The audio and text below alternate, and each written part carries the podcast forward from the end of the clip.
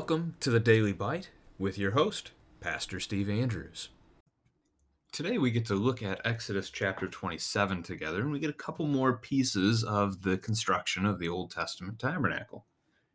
You shall make the altar of acacia wood, five cubits long and five cubits broad. The altar shall be square, and its height shall be three cubits. And you shall make horns for it on its four corners. Its horns shall be of one piece with it, and you shall overlay it with bronze. You shall make pots for it to receive its ashes, and shovels and basins and forks and fire pans. You shall make all its utensils of bronze. You shall also make for it a grating, a network of bronze, and on the net you shall make four bronze rings at its four corners.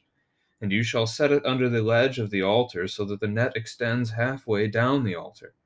And you shall make poles for the altar, poles of acacia wood, and overlay them with bronze and the poles shall be put through the rings, so that the poles are on the two sides of the altar when it is carried. You shall make it hollow with boards. As it has been shown you on the mountain, so shall it be made.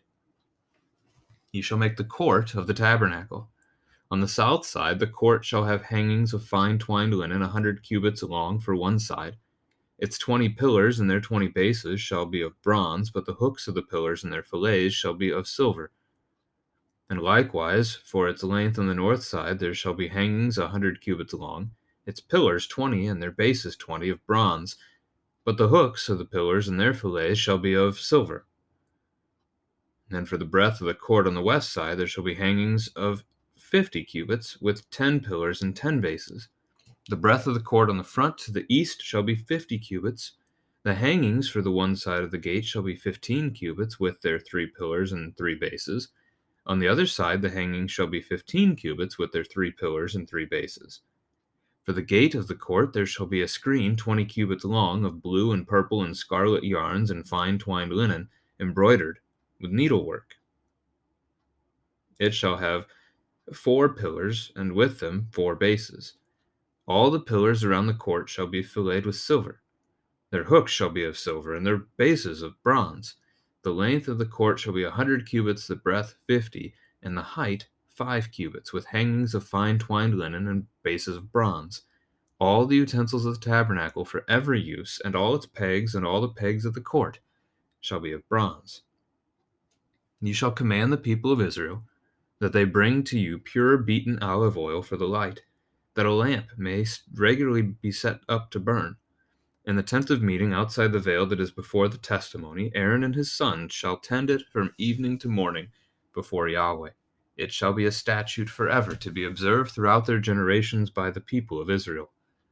This is the word of the Lord. So, in our text today, we're adding to the blueprint of the tabernacle. In the last couple of days, we have seen the actual tent that will be the tent of meeting, as it's called as well, the tabernacle, which ends up being 30 cubits long by 10 cubits wide. It's also 10 cubits high. We've also already had the pieces that are made for inside of that with the Ark of the Covenant, Ark of the Testimony. You have the the lampstand to give it light. You have the table of presence where the, the bread and the wine are for the priests. Here, we're going to add the altar outside and establish the courtyard outside. And then we're going to come back for oil within the lamps. So, first, the altar comes up. And this altar is going to be a square. It's not quite a cube, um, which is a bit of a relief for the priests in the years to come, because uh, to have it an, an extra three feet tall would have been a whole lot of extra work for them. Uh, the altar is seven and a half feet, so five cubits, seven and a half feet long by wide, so it's a square. And it is three cubits tall, so four and a half feet tall, which is sizable enough, right? That's you know 54 inches off the ground. Considering they're going to have to heave bulls and rams and sheep, and goats up onto the top of this thing, that's not going to be an easy task. So again, thankfulness from the priest that this is at least doable. Get it up even higher, that would have been even harder. the altar is going to have horns on its four corners. You're not going to read a whole lot about these horns in the course of Scripture. What are they for? Why are they there? If you're looking in the book of Kings, I forget the exact chapter, you'll find the story of a man who's fleeing and he grabs a hold of the altar's horns and it's a safety thing, almost like when kids today play hide and go. Well, no, when they're playing tag and they set up a safe base that as long as they're on that base, nothing can, no one can tag them, they can't be made it. When you'd committed a crime, as long as you held the horn of the altar, you were safe from those who would who would seek revenge against you. There's not a lot about that in the Old Testament. It shows up twice, if I recall correctly, but is never actually given to us specifically by God as a practice. The other thing about horns, perhaps, if you're looking into the book of Revelation, when you read horns there, they refer to power. And so, is there power in this altar? Oh, if there is, it's a different kind of power. It's the power of God to forgive, which is, again, that's different. That's a unique thing. And what you can ask your children for already here as this conversation is beginning what's this thing for? What's an altar for? What are they going to do with this? This is the place of sacrifice. They are going to bring their animals here when they are commanded to sacrifice whatever it is, I've named the animals already, they must bring them to this place. They have to bring them to the tabernacle or in the future the temple and sacrifice them on this. Those sacrifices, as you'll see them in the book of Leviticus, really, if you're curious, read the first several chapters. Uh, I think it's maybe up there about chapter 7, chapter 8 would give you a pretty solid picture of all the different sacrifices they were supposed to do. But they're actually told that these sacrifices do grant forgiveness. That's not something to be overlooked. However, as the Christian church today, and a common feature in church, architecture, you have the altar at the front of your church, but above it stands the cross.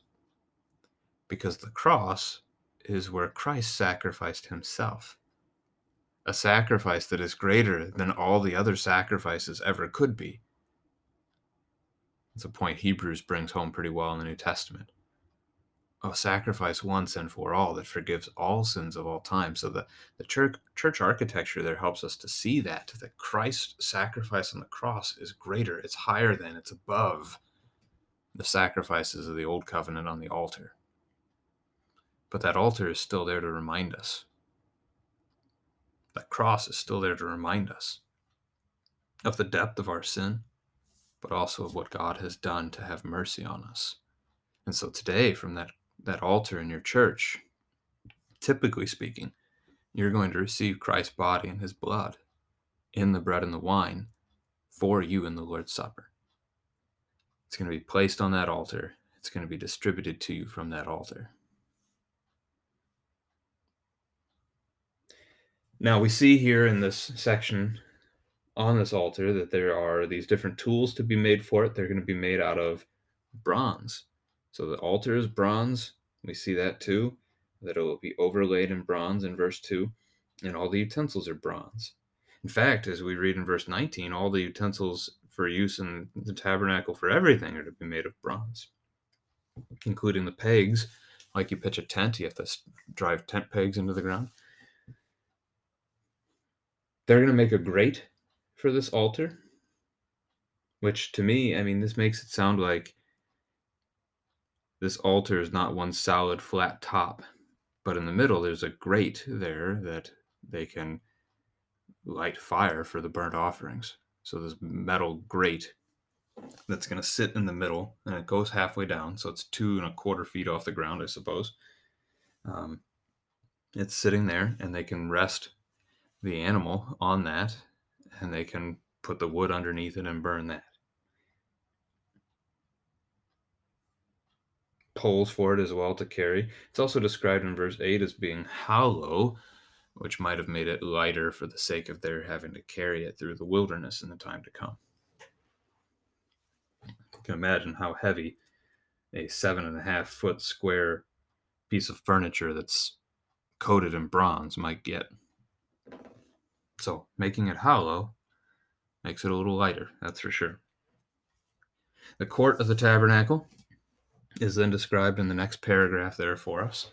And so we've you've, you've already been laying out in your backyard, if you've been following along with that part of the devotion, um, the the diagram of the the tabernacle itself. Your backyard may not be big enough to do the courtyard. The court's going to measure 150 feet long on the south and the north sides, and it's going to be 75 feet wide, so the west and the east sides. Now, the east side is not going to look like the west side. The west, south, and north are going to be solid, uh, connected walls, so you've got a, a solid border. But the east side is going to have an opening. That's where people will be able to come in and go out. The diagram you see in your Lutheran Study Bible, if you have a copy of that, and that is, let me look up that page number real quick. That's going to be on page 139. That's actually going to show that that middle section, the screen that gets described in verse 16, is going to stand apart. It's going to stand a little bit of a distance from the the other two 15 foot sections of the that side. Sorry, 15 cubits. Oh, where are we at here? Yeah, 15 cubits. So you've got on that eastern border two 15 cubit sections and one 20 cubit section.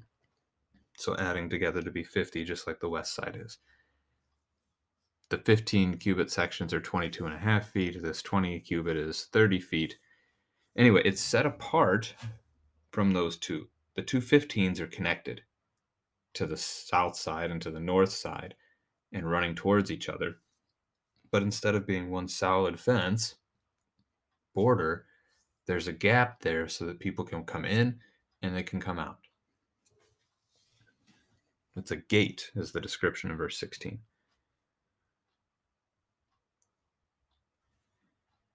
You got pillars and bases, things like that for all these different pieces so that they can be st- set up and stand up. They're going to be seven and a half feet high.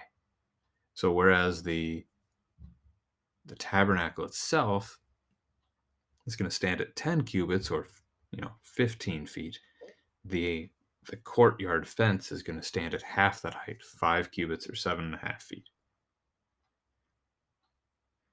And then lastly in this chapter we read about the oil for the lamp. This oil is to be olive oil pure olive oil and it's going to be used to burn in that lampstand that we discussed back in chapter 25 so the lampstand is what gives light inside of the tabernacle for the priests to do their duties.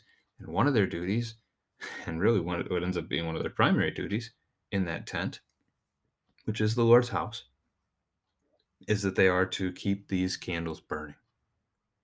We're going to read more about it, how they're supposed to do it. That's going to come up in a later chapter.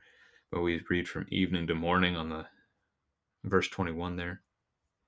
Statute forever as long as this Aaronic priesthood exists, this observance is to happen throughout their generations. This is part of what we see with the Christmas story in Luke chapter 1, right before we actually get the angel Gabriel talking to Mary. We get him talking to Zechariah, who will be the, the father of John the Baptist. And Zechariah is serving in the temple at the time that the angel greets him and visits him. Now, a conversation you can have here how do you become a priest in the Old Testament? See if your kids know. And then you can ask them, is it any different today? So in the Old Testament, you became a priest by being one of Aaron's children. It was a family thing. It was passed down from generation to generation. As the Levitical tribe, Aaron's tribe grew, and they served in the Lord's house. Now, in today's world, in the church today, yes, it is different than that. Um, our pastors are not passed down hereditarily. So if I had any sons, they would not simply become pastors because they were my kids. It's not how it works. Today, it is something where the church essentially chooses its pastors. Um, within the Lutheran Church Missouri Synod Circle, we tend to talk about almost an external calling for members of a church to to watch their young men who are growing up in their midst and to identify guys that they see who have the qualifications, who may indeed be good pastors, who are students of the word, respectable, show that kind of a diligence um, in their life, that faithfulness, and to start encouraging those young men to consider becoming pastors. And if a man wants to go that route, it's a long process. They have to have a college degree first, and then they can enter the seminary. And once in the seminary, uh, it's another four years of study, learning the languages, learning Greek, learning Hebrew. Uh, it's a it's a fairly intense process, and there's a reason for that to make sure that you have the the strength to withstand the struggles and the strain of ministry and that the devil is going to put against you. It's no light task to be a pastor in the church. The devil knows that if he can bring a pastor down, he harms a lot more than just the pastor. He harms a lot of the people in the congregation that that pastor is serving when the pastor falls. Um, many, many men that I have served with or went to school with have admitted to me that some of their most most difficult years in their life were those seminary years where they were training to be a pastor because again spiritual warfare here if the devil gets you while you're at the seminary, you never get into the ministry. He can take you down before you get into the church. He has prevented the flock from having one more good shepherd who would serve them. We only have one good shepherd, that is Jesus himself, but Jesus calls men in the church today to be his under shepherds, to serve as his stewards in his place. So it's a faithful calling, but a difficult one but it's a good conversation to have. Um, and if you think your child might be a, a, candidate, if your son has has interest in this position, or that you think he might be a good pastor, talk to your pastor. Let him know and see if they might have a conversation together sometime. Go in peace.